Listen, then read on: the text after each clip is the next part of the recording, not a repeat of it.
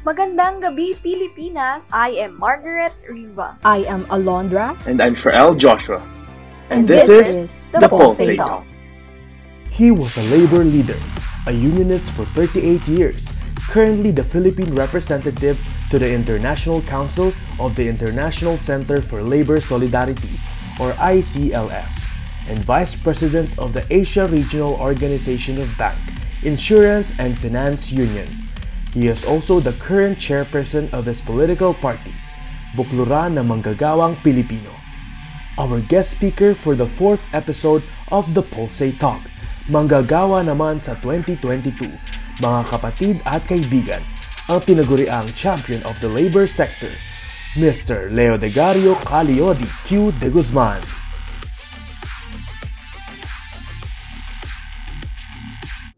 Hello and good evening to Pulsate Talk listeners. Magandang magandang gabi sa inyong lahat. Hello Marge at hello sa nagbabalik na si Israel. Na-miss ka namin ha? At na-miss ko rin naman kayo, lalong-lalo na ang ating mga kapolse. Ayun na nga, nandito na naman tayo para sa isang gabi ng malamang usapan. Tama ka dyan, ate. Kaya naman, how is everyone? Are you guys ready for the fourth episode of the Pulsate Talk?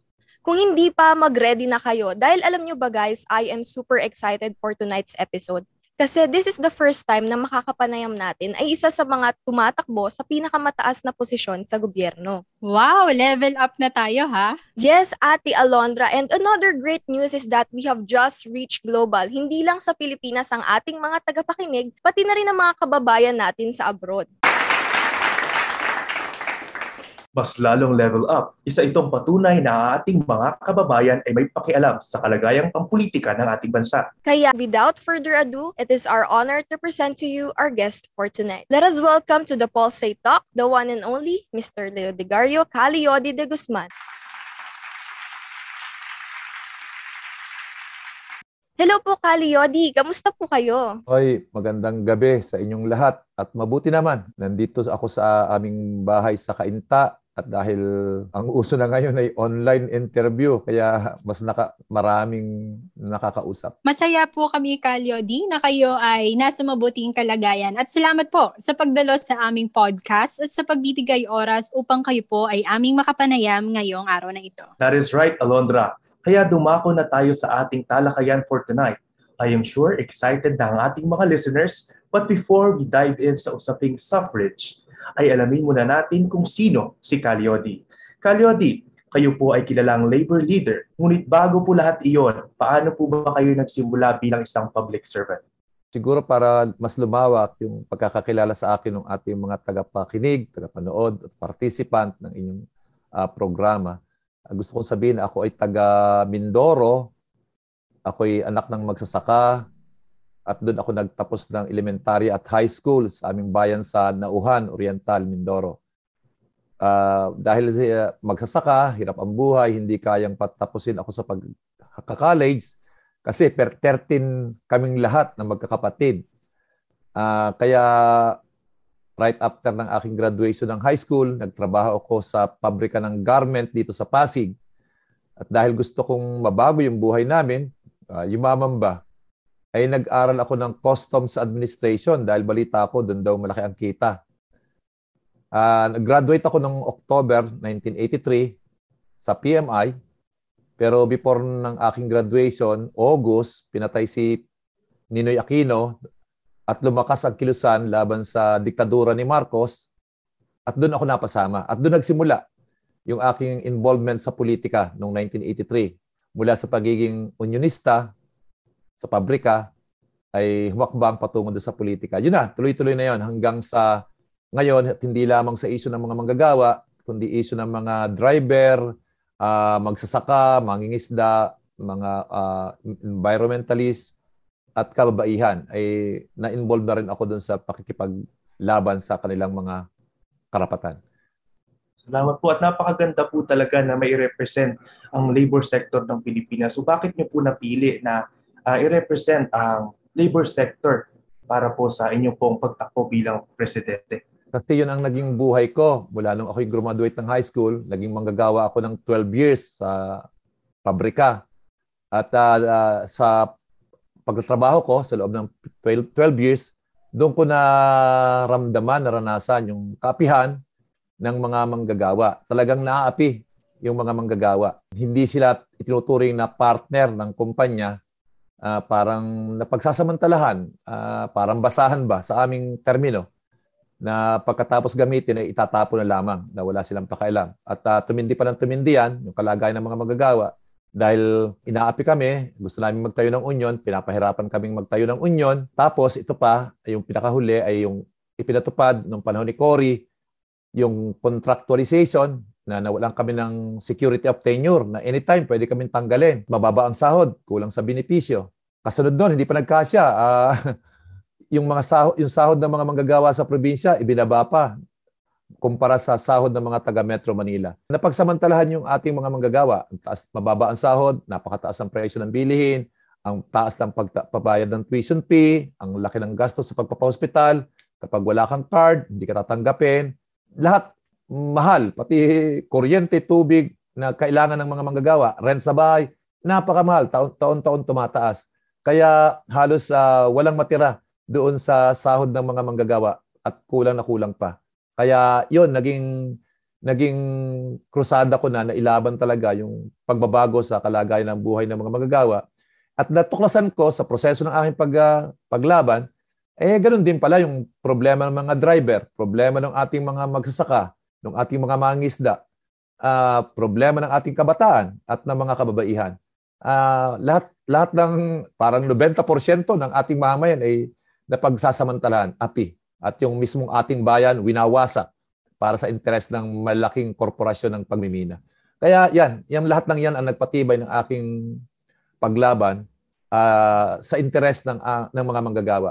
Uh, gusto ko lang sabihin, Cheryl, na pagka sinabi kong manggagawa, eh, nakapatungkol yan sa lahat ng mga tao na kinakailangan magtrabaho para mabuhay. Yun ang aking pinatutungkulan ng mga manggagawa. Hindi lamang yung mga manggagawa sa pabrika, o sa gobyerno, kundi lahat ng tao na kinakailangang magbanat ng buto para mabuhay. Ang tawag ko dyan ay manggagawa. Yun, maraming salamat po. Eh, ano naman po yung uh, inyong mga programa po para ma-boost ang edukasyon natin dito sa Pilipinas? Uh, una, dapat ma-reorient yung ating sektor ng edukasyon kasi yung ating sektor ng edukasyon ay edukasyon para sa mga korporasyon, para sa mga business, uh, mismo sa pag-aaral pa lang, negosyo na uh, para makakuha ka ng matinong edukasyon. Sa mga kurso ay naka-inline sa interest at programa ng mga business. Uh, dapat uh, baguhin yan at uh, dapat yung, sek- yung pag-aaral ay maging uh, karapatan, karapatan ng lahat ng individual at hindi pribilehiyo lamang na may pera. Dahil ang kabataan yung ating magtitiyak ng magandang kinabukasan natin. Uh, kaya kinakailangan yan ay rights, hindi privilege. At yung mga kurso natin ay dapat ay kurso na tutugon sa kabutihan at kagalingan ng kabuhay ng lahat, hindi ng mga ilang tao, ng mga mayayaman, ng mga may-ari ng korporasyon. Uh, okay lang sana kung totoo na pag sila yumaman ay makikinabang tayo. Na, na mm, yung pag sila binuhay at pinaunlad, pinaburan, ay yung kanilang yaman ay aawas at makikinabang tayo at yung magti-trickle down. Hindi naman totoo eh. Uh, yung kailang bulsa eh, habang nilalagyan, lumolobo ng lumolobo kaya walang, walang natatapon. Kaya wala tayong napapakinabang dito sa ibaba. Uh, kaya dapat ayusin natin yung yung sek, yung sektor ng edukasyon ay maging edukasyon para sa pagpapaunlad ng kabuhayan ng mamayan, pagpapaunlad ng ating bayan, ng ating sariling ekonomiya. Ayan, maraming salamat po na bilang estudyante, uh, na-appreciate ko po yung mga efforts na nais ninyong gawin at ginagawa na para po maisaayos po ang ating edukasyon dito sa Pilipinas. Para naman po sa susunod na katanungan, ito na, padako na tayo sa maaanghang na usapin. Ito po, we always ask this to all our guests. Kanyo D, kapag kayo po ang pinalad na manalo sa 2022 election, how are you going to contain the rapidly increasing COVID-19 infections And what practices would you impose para po siguraduhin na hindi na magkakaroon muli ng dilema between the economy and the health? Ang first step siguro ay yung ayusin natin yung composition ng task force. Dapat tiyakin natin na yung mga nakalagay doon ay mga experts sa medical, lalo na sa usapin ng virus. at hindi mga general. At sila ang pagawin natin ng panibagong roadmap kung paano haharapin itong COVID. Pero initially, tingin ko dapat tugunan yung kahilingan ng ating mga frontliners, yung kailang protection sa kailang pagkatrabaho, yung special risk allowance, ay ibigay natin, yung dagdag na sahod, benepisyo, i-provide natin. Dahil pag hindi natin i-provide yan, baka matokso yan na tanggapin yung mga alok galing sa abroad, eh delikado tayo kasi nasa kamay nila yung kaligtasan ng buong mamayan laban sa COVID. Tugunin din natin yung kanilang request na magdagdag ng personnel. Then, paspasan natin yung contact tracing, mass testing, malaganap na kampanya para ikumbinsihin natin ang ating mamayan ng pagpabakuna. Yung isolation, ay tiyakin natin yan at magkaroon ng mga isolation facilities. Then, yan ang pwede natin gawin. Mag-acquire din tayo ng mga magagandang practices sa ibang bansa, sa Vietnam, sa China. Maraming maganda silang practices kasi sa China parang wala pang isang libo yung namamatay doon uh, kumpara do sa sa Amerika na milyon na.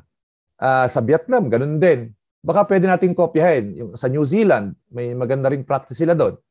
Kopyahin natin para i-apply kung aakop dito sa ating sa ating bayan, sa ating mga mamayan.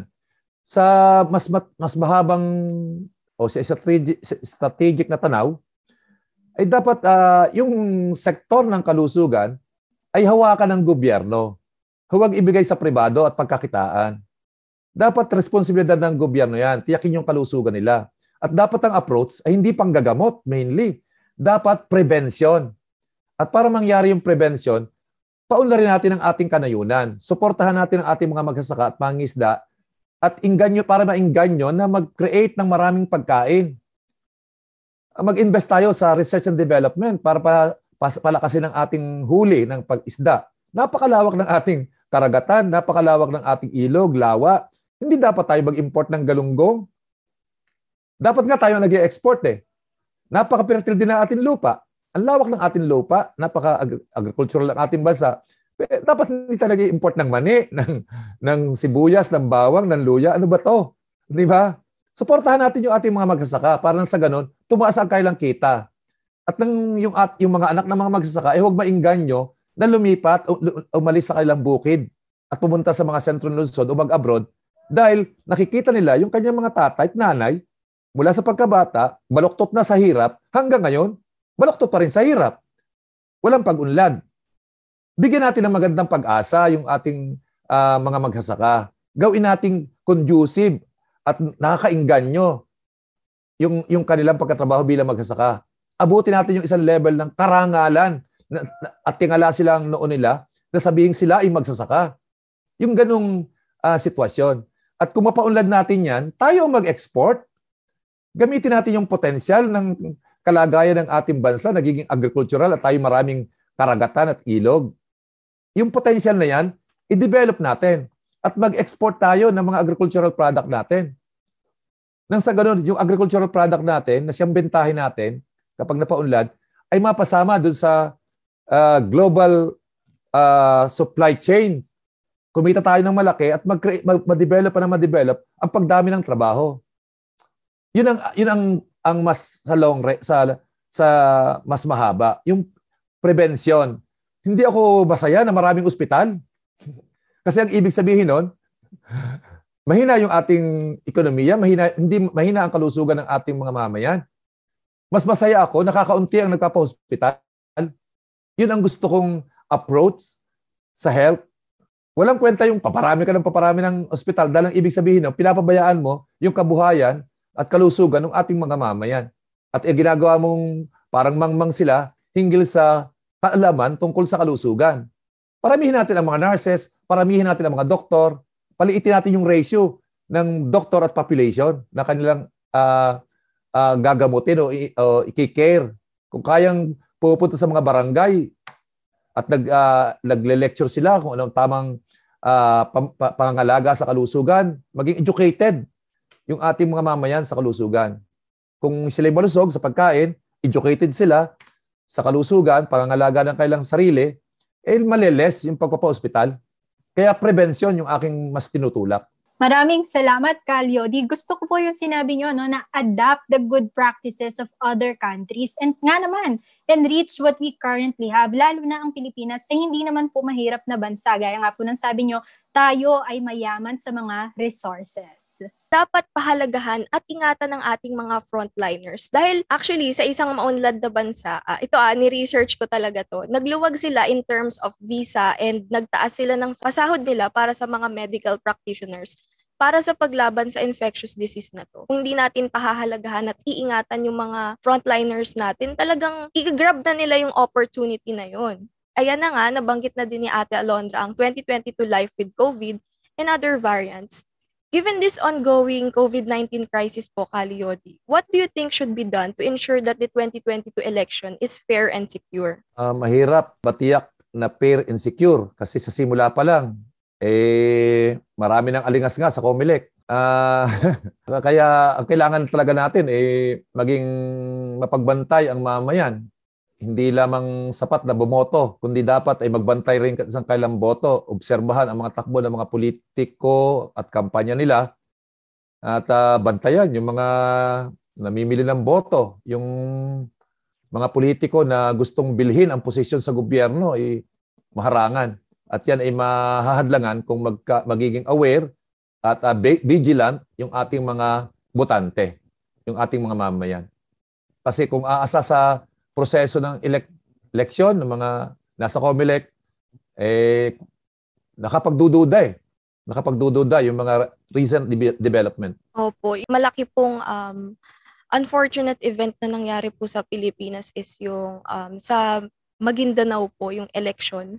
Nagkaroon ng na marami pong journalist na nadamay sa away ng dalawang family po nakakalungkot po yun mangyari at sana po, awa ng Diyos, ay hindi po mangyari na yun sa mga susunod pa po. Mukhang hindi kaya, mukhang dapat yan kasabay ng ating panalangin at uh, kuan, ay talagang tagi, pagiging vigilant kasi despite ng tayo ay naniniwala sa pang, sa kuan sa ating pananam, ng, ang ating pananampalataya napakataas pero hindi mapigil eh. Hindi mapigil yung mga uh, mga masasamang loob.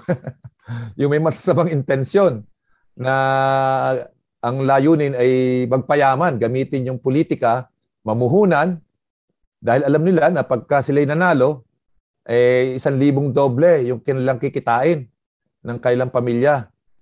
Uh, yun ang masama dito sa uh, sistema ng ating um, politika at eleksyon na nagiging uh, negosyo eh. Parang kinakapitalan dahil alam nila pag nanalo sila, laking bawi. No? Kasama na yung pagnanakaw. Uh, yan ang problem. Kaya dapat uh, magkaroon talaga ng political and electoral reform dito sa ating bansa. Dahil kung hindi, uh, yung, yung, kung ano yung ating reklamo, issue sa mga nakaraang eleksyon, 30, 40, 50 years ago, ay isa pa rin magiging issue hanggang sa ngayon kung hindi natin babaguhin yung klase ng politika at saka yung sistema ng eleksyon dito sa ating bansa ask ko lang po kung sang-ayon rin po kayo sa pagtakbo po sa punong ekutibo po ay able to read and write po and above 40 years old po. Eh, nararapat po pa siyang dagdagan halimbawa po na kagaya po pag nag apply ka ng trabaho na kailangan suitable dun yung degree mo and you have many credentials po. Uh, pag sa klase ng puli, hindi pa yung credential o yung taasan yung requirement eh. Kasi kahit ganyan nga kababa, wala namang naka, wala namang nakakasali. 'Di ba? Na mahihirap. It, it, first time nga ito eh. Sa mahabang panahon ng eleksyon sa Pilipinas na mayroong Leody de Guzman na nag, nangahas na tumakbo bilang presidente. Kahit ganun kababa ang requirements. Kasi may problema yung electoral system natin. Paramihan ng pera, pasikatan, personality yung election natin. Ang requirement manalo. Mga pwesto, hindi hindi yung uh, track record ng paglilingkod, hindi ano ang gagawin niya pagkatapos ma manalo, anong gagawin niya sa problema ng bansa, ng mga manggagawa, ng mga magsasaka, ng mga mangingisda, ng mga kababaihan, ng mga kabataan, ng mga driver, hindi yun ang pinag-uusapan eh. Hindi pinapakinggan. Hindi hindi topic kung ano ang reklamo ng mga driver. Hindi topic kung ano ang reklamo ng mga manggagawa. reklamo ng mga manggagawa 30 years ago, contractualization. Pero ni isa sa mga tumakbong politiko sa ating bansa at nakapwesto, walang nag-take ng issue, problema ng mga manggagawa. Si Duterte lang. Sabi niya, wawakasan niya ang contractualization. Pero pangako lang. Pagkatapos mo po, tinalikuran. At hindi lang tinalikuran, kundi gumawa pa siya ng batas o Executive Order 51 para maging legal ang mga manpower agency na siyang mukha ngayon ng contractualization. Kaya ang, ang problema natin ay yung klase ng eleksyon natin na pinapayagan kahit mga dating may record ng pagnanakaw, kahit political dynasty, na wala namang intensyon kundi magpayaman, ay pasok ng pasok sa ating uh, gobyerno. Tapos pag nakapwesto na, pati pamilya nila entitled. Nagkakaroon ng entitlement na ipwesto ng ipwesto sa mataas na, na position sa gobyerno. Yung nepotism. At uh, para nagiging qualified. Yung mga anak nila, yung mga pamangkin nila. Yung ganong klase ng politika, hindi hindi ang issue ay yung taas ng grado eh. Lahat ng lahat na naging presidente natin napakatatalino at napakahaba ng karanasan sa paggogobyerno. Pero problema pa eh. Problema ang pagiging matalino, problema ang magiging ang mahaba ng karanasan sa gobyerno dahil nagiging diktador, nagiging magnanakaw. Yun ang problema natin. Kaya hindi ang problem ay yung requirements. Ang problem ay yung electoral system natin, yung political system natin pabor sa mga dynastiya, pabor sa mga elitista, pabor sa mga bilyonaryo na mga kandidato. Yan ang pumapesto sa gobyerno. Ang problema natin, yung mga bilyonaryo, mga mga uh, may-ari ng mga korporasyon o mga galing sa tuktok ng lipunan, ang pinapaboran ay mga malaking korporasyon, mga mayayaman. Kaya sila yaman ng yaman, at yung mga mahihirap na nasa ibaba, hirap ng hirap. That's the, yun ang problem na tingin, nakikita ko. Hindi pa yung, uh, yung, hindi pa yung qualification. Dahil mababa na nga, wala sumasaling mahirap eh. Wala namang kandidatong mahirap before, ako lang. At ngayon naman po, pag-usapan natin ang election day. Kung ngayon man po ay papalaring maging presidente ng ating bansa, how can you make sure po na uh, hindi papalya ang water elect at electric service na ibabalik po bilang government-owned at hindi na privatized. Nakakatakot po kasi na baka ma-feel, na, ma-feel health na naman ito. Ano po ba yung masasabi niyo hinggil sa topic na to? Uh, nangyayari yung mga problema sa nakaraan na katulad ng PhilHealth kasi nga mga kawatan ang mga nakapasok sa gobyerno. Mga trapo, mga dynasty, mga elite. Yun ang problem. Ay yung mga elite, ang problema nila, ang problema natin, hindi nila problema. Yung gusto natin, ayaw nila. Lalo mga korporasyon. Gusto natin mababa ang presyo, gusto nila mataas. Gusto natin mataas ang sahod, gusto nila mababa. Gusto natin eh, regular na trabaho, ayaw nila. Gusto nila contractual ang mga manggagawa. Yun yung problem. At kahit anong reform ang gawin mo, ang gawin natin, kung ganyan ang klase ng gobyerno naka, nakapwesto, eh wala tayong maasam. Yung tuwid, babaloktutin. At yung baloktot, tutuwirin nila para sa kailang interes. Kaya kung bagong gobyerno, bagong politika, politika ni Calyodi, politika ni, ni Walden, na mga taong may track record ng paglilingkod at kumikilos, nag, na, lumalaban kahit walang eleksyon para sa interes ng masa, mag-iiba. Ang gagawin natin yung totoong paglilingkod. Yung tubig, kuryente, yung lahat ng sektor ng serbisyo, hahawakan ng gobyerno para gawing gamitin ekspresyon ng kanyang serbisyo sa tao at hindi hahayaang magpatuloy na hawak ng pribado, hawak ng mga negosyante, hawak ng malalaking korporasyon na papatakbuhin bilang negosyo. Itataas ang presyo, kaya mahirapan talaga tayo. Yun ang ating gagawin. Isang bagong politika. Politika ng masang Pilipino, hindi ng mga kapitalista. Ekonomiya ng masang Pilipino, hindi ng mga bilyonaryo. Yun ang ating gagawin. Maraming salamat po, Kalyo, di sa inyong napakalinaw na sagot tungkol dyan. At yaman lang din po na pag-usapan na natin yung mga elitista or yung mga um, manggagawa. Meron po ako isang katanungan dahil lumabas na yung desisyon ng COMELEC tungkol sa uh, issue tungkol sa disqualif- disqualification case ng isa sa mga kapwa niyo po presidentiables. Ang aking po katanungan, Kalyo, di hindi po ba sampal sa mga presidential candidates at lalo na sa mga manggagawa ang naging desisyon ng COMELEC tungkol sa case na ito? Ah, tama ka. Nakakalungkot. At yun nga yung kanina ko pang sinasabi na paano magi, matitiyak nating magiging fair ang eleksyong ito kung mayroong ganitong alingas-ngas at pagdududa doon sa proseso sa COMELEC na may mga maniobrahan katulad ng sinabi ni Commissioner Guanson. Um, yan na yung biyabanggit kong problem ng electoral system natin na kahit na mga manluloko, mandaraya, sinungaling, trapo, dynasty, may kaso ng mga pagnanakaw, ay lusot sa COMELEC kaya anong aasahan mo na titigil ang corruption kung tuloy-tuloy ang pasok ng mga ganitong klase ng mga politiko na ang intention lang naman ay hindi maglingkod sa bayan, kundi magnakaw? Eh, nasa tao ang desisyon. Kung gustong ulitin ang kasaysayan, eh di wala tayong wala tayong magagawa. Ako ang ginagawa ko lang ngayon ay mag-offer ng alternative, magpaliwanag kung ano ang katotohanan at kung yung ating mga kababayan ay ang yayakapin pa rin ay mga klase ng tao, wala tayong magagawa. Pero hindi ko sila sinisisi. Hindi ko sila sinisisi. Dahil palpak yung mga nangako ng pagbabago. Mula kay Marcos, sinumpa si Marcos dahil masamang tao, eh yung pumalit naman, hindi naman na-deliver yung kailang pangako. Kung may pagnanakaw kay Marcos, may pagnanakaw din dito sa mga sumunod. Kung naghihi, mataas ang presyo ng bilihin kay Marcos, ay mataas din ang presyo ng bilihin sa panahon ng mga pumalit.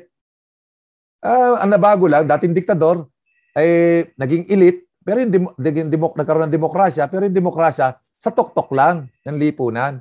Hindi umabot sa mga pabrika, hindi umabot sa mga kumpanya ng mga manggagawa, hindi suma- umabot sa, sa kabukiran, sa kanayunan. Yun ang problem. Kaya ito ay tingin ko ay resulta ng desperasyon ng mga tao. Yung desperasyon at kapag, uh, wala akong magandang term, pero pag kung tatanggapin yung word na pagkabwisit. pagkabwisit, doon sa mga nangako ng magandang buhay, ay wala rin naman pala. Kaya yan ang ating inaani. At yun ang dahilan kung bakit kami ay may lakas ng loob na i i-push namin ni Walden yung isang bagong politika. Hindi yung pagbalik ng mga elite o kaya pagbalik ng mga diktador. Uh, either sa dalawang yan, wala tayong mapapala. Isang mal- malupit na pagkasamantala at isang malambing na pagkasamantala. Parehong pagkasamantala pare. O nakangiti, nakangiting pagkasamantala.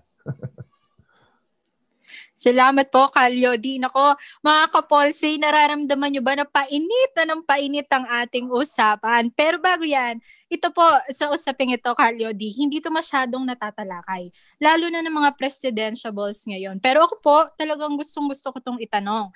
Dahil ako po ay isang animal lover, particular na ng mga aspin. Ano po ba ang plano nyo para sa usapin patungkol sa animal welfare? Uh, alam mo dati nung ako'y nung ako'y bata pa, nasa probinsya, alam niyo ba na para bang okay lang sa akin na yung aso pinupulutan. uh, pero ngayon ay nagbago ang lahat. Uh, tingin ko dapat ay pangalagaan talaga yung ating mga pet. Uh, kasi ang laking tulong. Ang laking tulong sa hindi lang sa security kundi yung sa araw-araw na buhay mo. Uh, nagdadagdag ng gaang ng pakiramdam every time na uuwi ka at sasalubungin ka ng mga pet mo, parang may ganong dagdag sa buhay. Kaya uh, dapat nating talagang pangalagaan at protektahan yung yung karapatan o nung ka, ka, yung welfare o yung uh, buhay ng ating mga pet. Uh, pangalagaan sila. Uh, uh, dapat yung mga may tradition pa na parang binibigyan katwiran ang pag uh, pag pagiging pulutan ng aso, dapat nating i-gawa ng paraang uh, baguhin yung ganong tradisyon. Uh, hindi hindi maganda. Nakakapanindig nakakapanindig na ng balahibong isipin. Maraming salamat po, Kalyodi. To Ate Alondra, napansin ko nga hindi masyado itong natatanong. Buti natanong mo kasi isa rin akong animal lover. Ang pet ko naman po is yung guinea pig po. Nasa family po siya ng rabbit and hamsters po. Eh, ganun din po ang, nag, ang issue rin po nun sa ibang bansa, sa western countries po, eh, ginagawang pagkain ng mga guinea pigs. Alam nyo, may minsan gusto kong tingnan na may may economic uh, relevant o may kaugnayan sa katayuan sa ekonomiya yung mga ganyang bagay na yung aso nakakain. Ginajustify na lang nila na kunyari mas masarap, nakakagamot, kung ano-ano mga paliwanag. Pero ang totoo dahil sa kakapusan na kung, may, kung magkakaroon ng okasyon, hindi nila kayang bumili ng baboy, hindi nila kayang bumili ng isda o kung anumang bagay. Kaya kung ano yung available, na nandiyan sa tabila, kung yung aso ay available, talagang ihahay nila yun sa gagawin, bibigyan lang nila ng katwiran pero kung may pera sila, uh, can afford sila na bumili ng ibang bagay, tingin ko hindi nila kakatayin yung araw-araw nilang kasama. Yung kumakahol kapag may may dumadaang tao. Sumasalubong pagka ikay dumating galing sa kung saan ka man.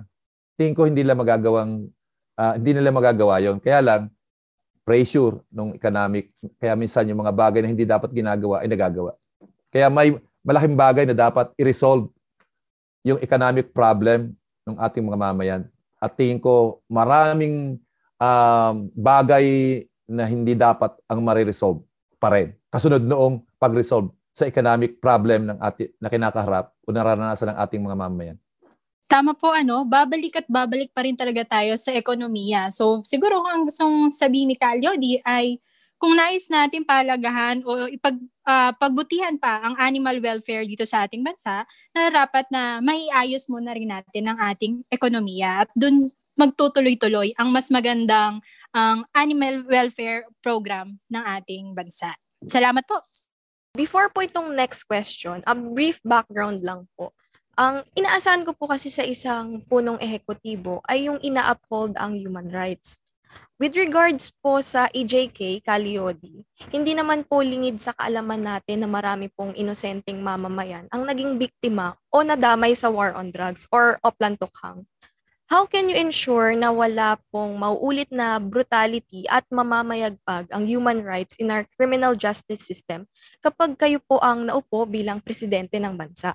Uh, ako hindi lang doon sa inosente. Kahit yung involved, yung mga user, yung mga user, at tingin ko, o kahit na pusher, tingin ko hindi dapat AJK, hindi dapat pagpatay. Kasi hindi ako naniniwala na yung yung pagpatay ay makakapigil sa paggawa ng krimen o kaya o kaya ay paggamit ng droga. At napatunayan yan dito sa termino ni Pangulong Duterte. Ang kanyang order talaga, kill, kill, kill uh, umabot sa halos 30,000 ang napatay ng war on drugs. Pero tumigil ba ang droga?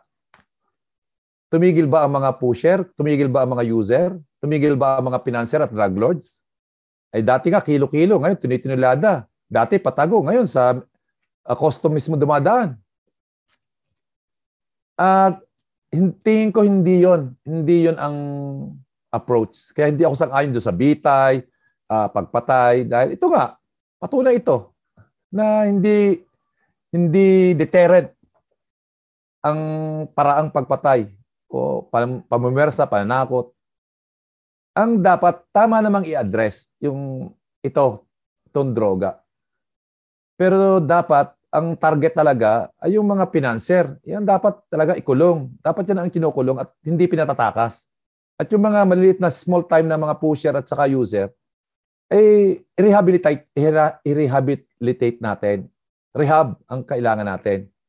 Medical approach yung ating uh, gawin sa kanila. Sayang, yung 30,000 na yan na labor force ngayon nawala. At uh, ang ang gawin talagang uh, pukosan ng pagpapaunlad ang ating sektor ng agrikultura, ng ating mga mangingisda. Tiyakin natin yung sapat na pagkain. At hindi lang bang food security, kundi abutin natin yung level ng food sovereignty. Nang sa ganun ay ano man ang mangyari sa mundo, magkaroon man uli ng panibagong pandemya, uh, hindi hindi man mag mag mag, mag-export dito yung mga mag, mga ibang bansa na may supply ng bigas, kaya nating mabuhay. 'Yon. Uh, yung mamamayan, yung isang lola na may may may kabuhayan, may pagkain, may pambili ng gatas, hindi tatanggap yun ng sachet ng sabu para i-transfer doon sa kabilang kanto sa halagang 500. Hindi niya gagawin yon. Pero kung wala siyang pagkain mamayang hapon, wala siyang pambili ng gatas ng kanyang apo, pag inalok siya ng 500, ililipat lang sa kabilang kanto yung sachet ng shabu, tatanggapin niya yon.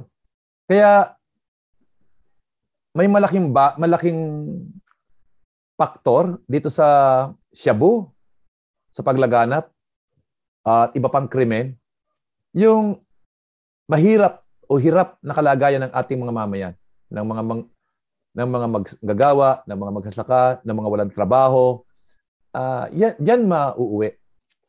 Kaya mas ang focus ko, immediate, uh, ituring na health problem yan, then talagang paunlarin yung kabuhayan ng ating mga mamayan hindi ng mga big business. Parang yung root cause talaga ng mga problemang ito ay bumabalik sa pag dapat sa pag-ayos ng ekonomiya ng bansa. Sipin natin kung maaayos natin yung ekonomiya natin, eh hindi naman sila mauuwi sa pag, pagkuha ng easy money na yon. Alam nyo, nakapunta ako mo, nagkaroon ako ng oportunidad na makapunta sa Australia. Ang mga bahay doon, hiwa-hiwalay, walang bakod. Yung salam, marami salamin, pero walang ba- grills na bakal. O, bakit ganun? Sa amantalan sa atin, may pader na, may grills pa ang bahay. Eh, dahil yung mga tao doon, yung mga basic needs nila, ay meron sila. Bakit naman sila magnanakaw ng bigas? Eh, may bigas sila. O, sa, o sayote pala, ah, ah, patatas pala. may patatas naman sila. Ba't sila mag, mag, magnanakaw ng electric pan? Eh, may electric pan sila. Bakit sila magnanakaw ng mga bagay na meron sila? Kaya doon, nakaka, walang, walang bakod walang pader, walang grills yung bahay nila, salamin. Uh, pero walang magnana, ulas, magnanakaw. Kasi nga, economically, yung mga basic needs ng mga tao ay naipoprovide. Meron sila. At pag nagkasakit sila, libre ang pagpapahospital. Hindi nila po problemahin. Yun ba? Kung magiging ganon, yung ating yung kalagayan ng kabuhayan ng ating mga mamayan ay sayang yung mga pader. Kung yung mga pader na ito ginawang eskwelahan, maraming school sanang nagawa. Opo, Kaliodi. Yun nga rin po ang napansin ko kasi meron po akong malayong relative po na nasa Australia. At nabanggit niya po sa amin na, na kahit nung nagkasakit sila, sagot po ng Australian government yung pagpapa-hospital niya. At ang binayaran niya lang po ay tumataginting na $1 dollar, 1 Australian dollar. At bawal pa po yun i-credit card, kailangan po cash. Ayun, kanina nauwi tayo sa usapin ng bigas sa Pilipinas. So Kalyo, di ano naman po yung masasabi nyo na ang Pilipinas daw po ay nahuhuli na pagdating po sa pagsasaka or sa agriculture dahil po ang ilang mga bansa sa Southeast Asia ay technology-based na po. Ah, uh, oo nga eh. Eh, sayang. Tayo yung may iri at uh, yung maraming bansa uh, sa kalating natin, katulad ng Vietnam, ay dito lang nag-aral, pero tayo ngayon, nag import ng bigas sa Vietnam. Samantalang tayo nagturo sa kanila. Yan ang problem na masyadong ang inuna ng mga nagpalit-palit na gobyerno mula kay Marcos hanggang kay Cory, yan, sabi ko nga, kay Erap, Glory hanggang kay Duterte, ay ang kapaka ay idinaan ang pag-unlad ng bansa sa kamay ng mga big business. Yung kabuhayan, at kagalingan ng mamayan ay doon idinaan sa kanila. Sa paniniwala magti-trickle down kapag ka sila yumaman. Eh, hindi naman nagti-trickle down eh. Kaya anong nangyari, gutom ang milyon-milyon nating mamayan at may isang dakot na mga big business ang nagtatampisaw sa yaman. Dahil hindi umawas, no? Hindi na pupuno. Lumolobo yung bulsa nila. Nako-concentrate yung yamang likha ng buong bayan sa kamay ng 500 ng mga milyonaryo at bilyonaryo sa ating bansa. That's a problem kasi yung gobyerno natin na nagpalit-palit, talagang yung, yung todong pabor, pinagkaloob sa mga negosyante. Yung contractualization, pabor yan sa mga big business. Laban yan sa 45 million ng mga manggagawa. Yung tax holiday, pabor yan sa mga kapitalista. Yung pagbabawas ng, ng corporate tax from 30 to 25 bakit? Sila na nga ang kumikita. Bakit mo babawasan pa yung corporate tax nila? Yung, yung imposition ng VAT at ng train law, na yung tax ay pangunahing kunin sa mamayan, pabor yan sa mga big business. Yung sektor ng serbisyo na dating hawak ng gobyerno, Second World War, hanggang kalaghatian ni Marcos, hawak ng gobyerno yan eh. Yung kuryente, tubig, hanggang pati transportasyon. Yung pagpapagawa ng kalsada, sagot ng gobyerno yan eh. Kaya yung toll fee, dati from Balintawak to Balinta, 4 pesos lang. Ngayon yata 30 pesos na. Uh, hawak ng gobyerno yan eh. Anong ginawa? Ibinigay sa pribado. Ay negosyong walang, walang lugi kasi basic. Hindi ka pwedeng mabuhay ng walang tubig, walang kuryente, walang ospital, walang eskwelahan. Kaya tabo-tabo yung mga malaking negosyante nung ipasa, nung bitawan ng gobyerno yung kanyang responsibilidad sa sektor na yan at ipahawak sa mga pribado. Masyadong pinayaman ng pinayaman ng todo. Ibinigay ng pinabigay ang halos lahat ng pabor sa mga business. Dapat tao sa atin, dapat tao at ang ituring na pundasyon ng pag-unlad ay ang ating kanayunan at ang pagtatayo ng sarili nating industriya, ng sariling manufaktura ng mga bagay na kailangan natin. Hindi lahat hindi po pwedeng umunlad tayo na lahat ng pangailangan natin, pati toothpick, ay ini-import na natin. Kaya natin gumawa ng toothpick, kaya natin gumawa ng bisikleta, kaya natin gumawa ng pako, ng martilyo, ng lagari. Bakit naman kailangan nating import ng electric pan? Bakit naman kailangan nating import? Bakit hindi tayo magtayo ng sarili nating manufaktura dito? At ang dami nating raw materials, ang dami nating mineral. Walang interes yung mga nagpalit-palit na gobyerno mula noon hanggang sa ngayon na paglingkuran talaga ang bayan. At yung mga tabatakbo ngayon, ganun din. Ang framework, neoli- neoliberal.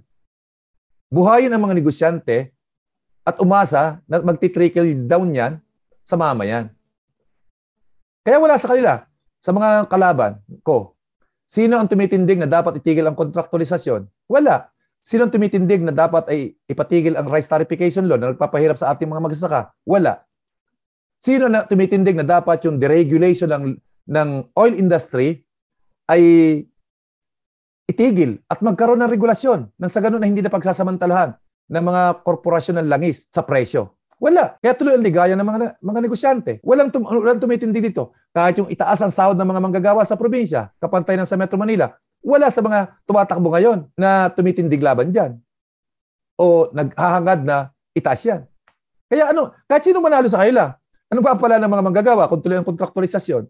Anong mapapala ng mga magsasaka kung tuloy ang rice tarification law? Mapapalitan lamang ang mukha ng Pangulo sa Malacanang. Pero yung sistema ng gobyerno, politically, economically, ay pabor sa isang dakot na sektor ng ating lipunan, yung mga nasa tuktok. Kaya mauulit lang.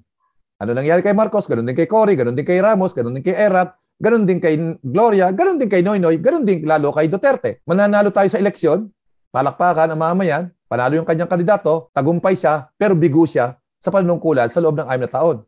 Dahil ang papaboran ay yung isang dakot na sektor nandun sa tuktok ng ating lipunan. Hindi yung milyon-milyong mamayan na kanyang kababayan. Yun ang, yun ang dahilan kung bakit marami nagtataka na bakit ang, yung kapangahasan mo, Kalyodi. Ano? Dahil gusto kong sabihin, ito, gusto kong ayain ang ating mga mamayan sa bagong politika, bagong ekonomiya. Ayan, yaman din lamang napag-usapan natin kanina ang relationship ng Pilipinas sa iba't ibang bansa sa Southeast Asia. Ngayon naman po, pag-usapan natin ang international relations ng Pilipinas.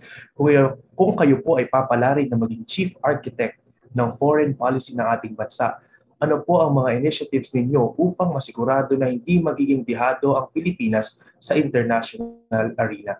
Generally, babalik rin ko yung lahat ng mga policy. Generally ha, may, may, may i-retain ako. Pero generally, lahat ng relasyon natin sa ating sa ibang bansa, talo tayo. Relasyong amo at alipin, lalo na sa US. At even sa China. Uh, yung mga batas na ginawa noon, yung mga lalo na kung sa military, yung Mutual Defense Treaty, BFA, EDCA, MLSA, ay talo tayo eh. Para tayo, paano tayo makapag-decide ng malaya kung parang may, may baril na nakatutok sa ating ulo? Kaya lahat ng request nila, lahat ng gusto nila, mapapasunod tayo. Nagko-complement yon dahil yung ating mga tao sa gobyerno, ang gusto lang naman magpayaman dahil mga trapo, mga dynasty, mga elite, mga dating may mga may mga kaso ng pagnanakaw. Eh kaya nagko-complement. Pumapayag agad. Kaya babaguhin ko 'yon. At doon sa kaya ang gagawin ko, sa halip na dependent, dapat independent foreign policy. sa halip na align, nan dapat non-align tayo, hindi lalo na hindi tayo dapat kumampi sa Amerika, sa Amerika. At lalong hindi dapat tayo kumampi sa sa China. Huwag tayong kumampi sa mga mga girero ng mundo. Baka tayo ipambala lang. Kumampi tayo sa Amerika laban sa China, eh malamang tayong durog. Makipagkasundo lang tayo doon sa mga taong, sa mga bansa na kumikilala sa ating soberanya at sa ating territorial integrity, sa ating mga batas, kultura, sa mga panuntunan natin bilang Pilipino. Yung pair. Kung anong wala sila at meron tayo, ibigay natin. At kung meron tayo, meron sila na mer- wala tayo, ay i-provide din tayo sa pair na, na trade. Yun ang gusto natin. At dito sa issue ng West Philippines Sea, dahil sa, yan naman ang, ang pinakamainit, ay dapat palayasin natin yung China. And at the same time, sabihan din natin yung Amerika na lumayas dyan. Kasi regular dyan eh. Yung aircraft carrier ng Amerika at ng Japan at ng kakampi niyang Australia ay dyan naglalakbay. At uh, may pakiramdam yung China na siya ini-encircle. Dahil may trade war ang Amerika at China, at gusto ng mga ng China na makaulagpos. Maprotektahan yung kanyang sariling ekonomiya, yung sariling bansa. At ang way out niya, para sa naval, itong South. Yung South China sila tinatawag niya. Kaya may ganon. Kung magagawa nating i-transform, maka, kung makakaibigan natin, makakakampi, yung mga bansa dito sa Southeast Asia, na may claim din na hinaharas din ng China, eh maka, makatuwang natin para kumbinsin ang mga bansang kasapi o signatory doon sa sa UNCLOS na questionin yung China sa panghihimasok dito sa ating teritoryo. At eh, manindigan yung lahat ng signatory doon na protektahan yung pinirmahan nilang mga kasunduan. Pero hindi sa parang gera. Siguro ang akin, economic diplomacy Lalo pat yung sa buong mundo, yung itong Southeast Asia na ito, ang pinaka emerging economy ng buong mundo. Eh, kung hindi sila makapagkakasundo, di magkaisa ang buong Southeast Asia na i-deny yung, yung, yung yaman na tangan-tangan ng mga bansa at ng mamamayan ng buong Southeast Asia. Yun ang gawin natin. Gamitin natin yung ating panalo sa International Tribunal noong 2012 yun, doon tayo magsimula. Huwag gera. Kung gera din lang, eh, siguro gera laban sa klima. Yun ang ating gawin. Uh, makipagkaisa tayo sa mga bansang nandun na sa ganong pag-iisip na dapat ang gera ay gera laban sa klima dahil may climate emergency na. At laban sa gutuman. Yun. Kasi pag gera na warfare ay walang nananalo dyan. Ang nananalo dyan, yung malaking korporasyon na gumagawa ng balat at armas. Yun, tuwan-tuwa yan. Yun ang gawin natin. Opo, tama po kayo na maraming dapat baguhin or sabi niyo nga po, balik na rin sa mga polisiya ng ating bansa when it comes to international relations. Ngayon po kung kayo naman po ang mananalong presidente, ibabalik niyo po ba or papayag po ba kayo maibalik ang Pilipinas sa International Criminal Court? Oo, oo. oo. Kailangan natin ang, ang mga ganyang institusyon na nag, nagtutulak ng kapayapaan, ng, ng development, ng prosperity, ng paggalang sa karapatang pantao. Kailangan natin yon yung ganong uh, mga pandaigdigang uh, organisasyon o institusyon. Hindi natin pwede tayong ihiwalay ang sarili sa sa mundo. Huwag natin ihiwalay ang ating sarili sa mundo. At yaman lang din po na pag-usapan na natin ng ICC. Isa po sa mga napanood ko sa interview ng isa sa mga kapwa niyo po kumakandidato, sabi niya hindi na natin kailangan bumalik sa membership ng ICC dahil para daw po nating sinasabi na ang ating judiciary or justice system ay hindi maayos. Ga- dahil nga ang ICC ay kilala po bilang court of last resort. Sa kung ganito po, kung tayo po ay babalik sa bilang miyembro ng ICC, masasabi rin po ba natin na kahit party pa tayo ng ICC, mapapanet, meron din po ba tayong mag- maayos na justice system? Oo, oo naman. Yun namang ICC ay yung, sabi nga, last, last resort. Kasi nga, dahil sa klase ng politika, hindi lamang sa Pilipinas, kundi sa buong mundo, na may sumusulpot ng mga diktador, na hindi rumirespeto sa karapatang pantao, na hindi rumirespeto sa mga proseso, ay nangangailangan ng intervensyon ng mga pandaigdigang organisasyon na nanangangalaga sa karapatang pantao. Eh, hindi naman may iwasan at talaga naman nangyayari ng, na may sumusupot na katulad ni Marcos, katulad ni Duterte, katulad ni ng mga nila Batista, ng mga iba pang mga diktador sa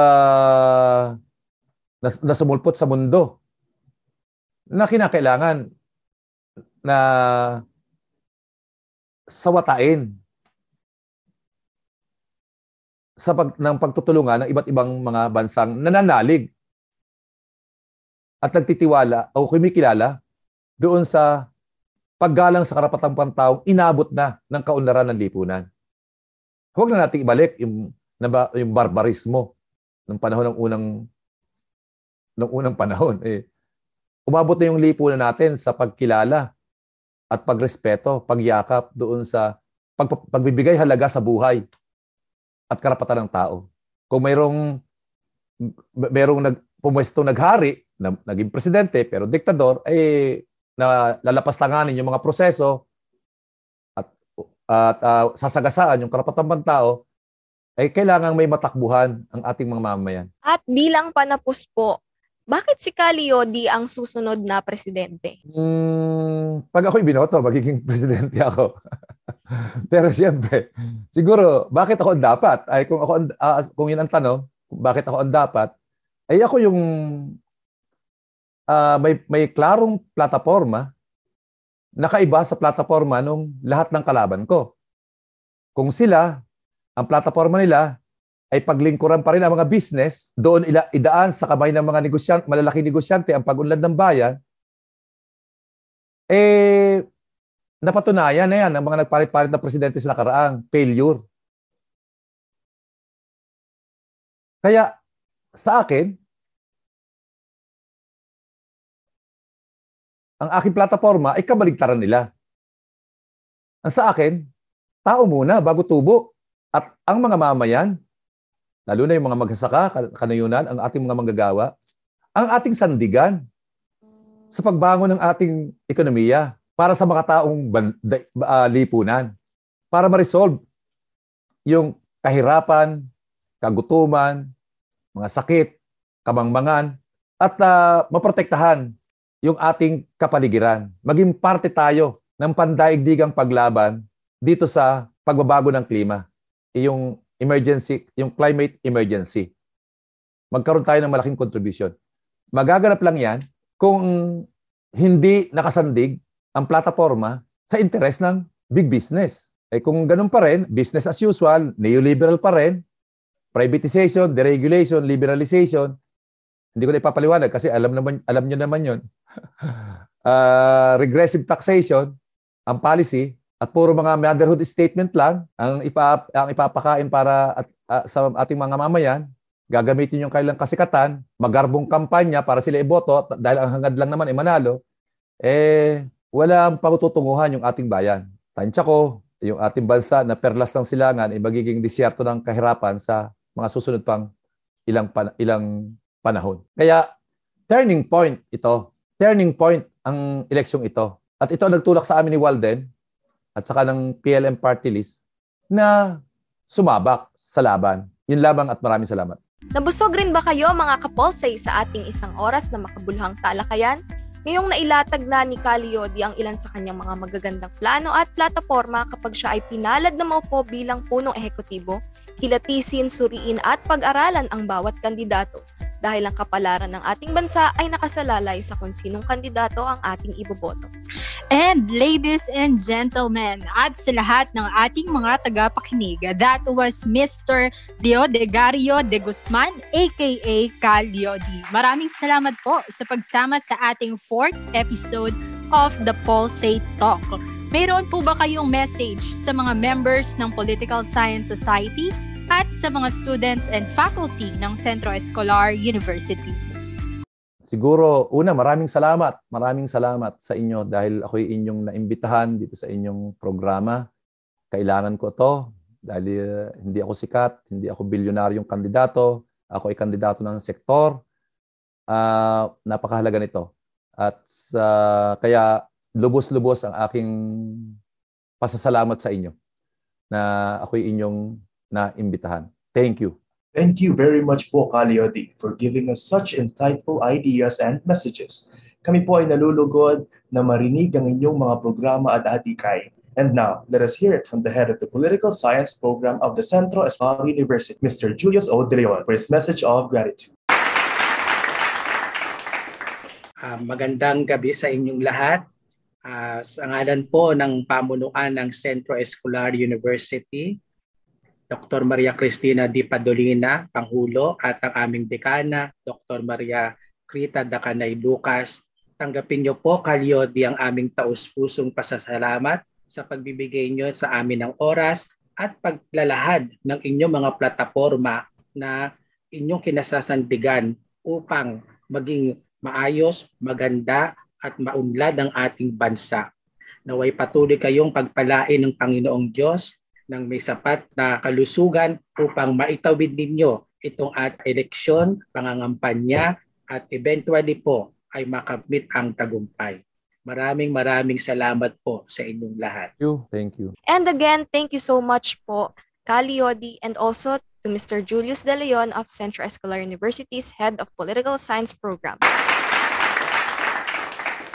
We hope you guys learned a lot about our talk for tonight. If you enjoyed this episode and you'd like to support our podcast, please share it with your friends, post about it on your social media, leave a rating and positive reviews. And to catch us on our latest events and programs, you can follow us on our Facebook page. Just type in CEU Political Science Society, and our YouTube channel is CEU Political Science Society.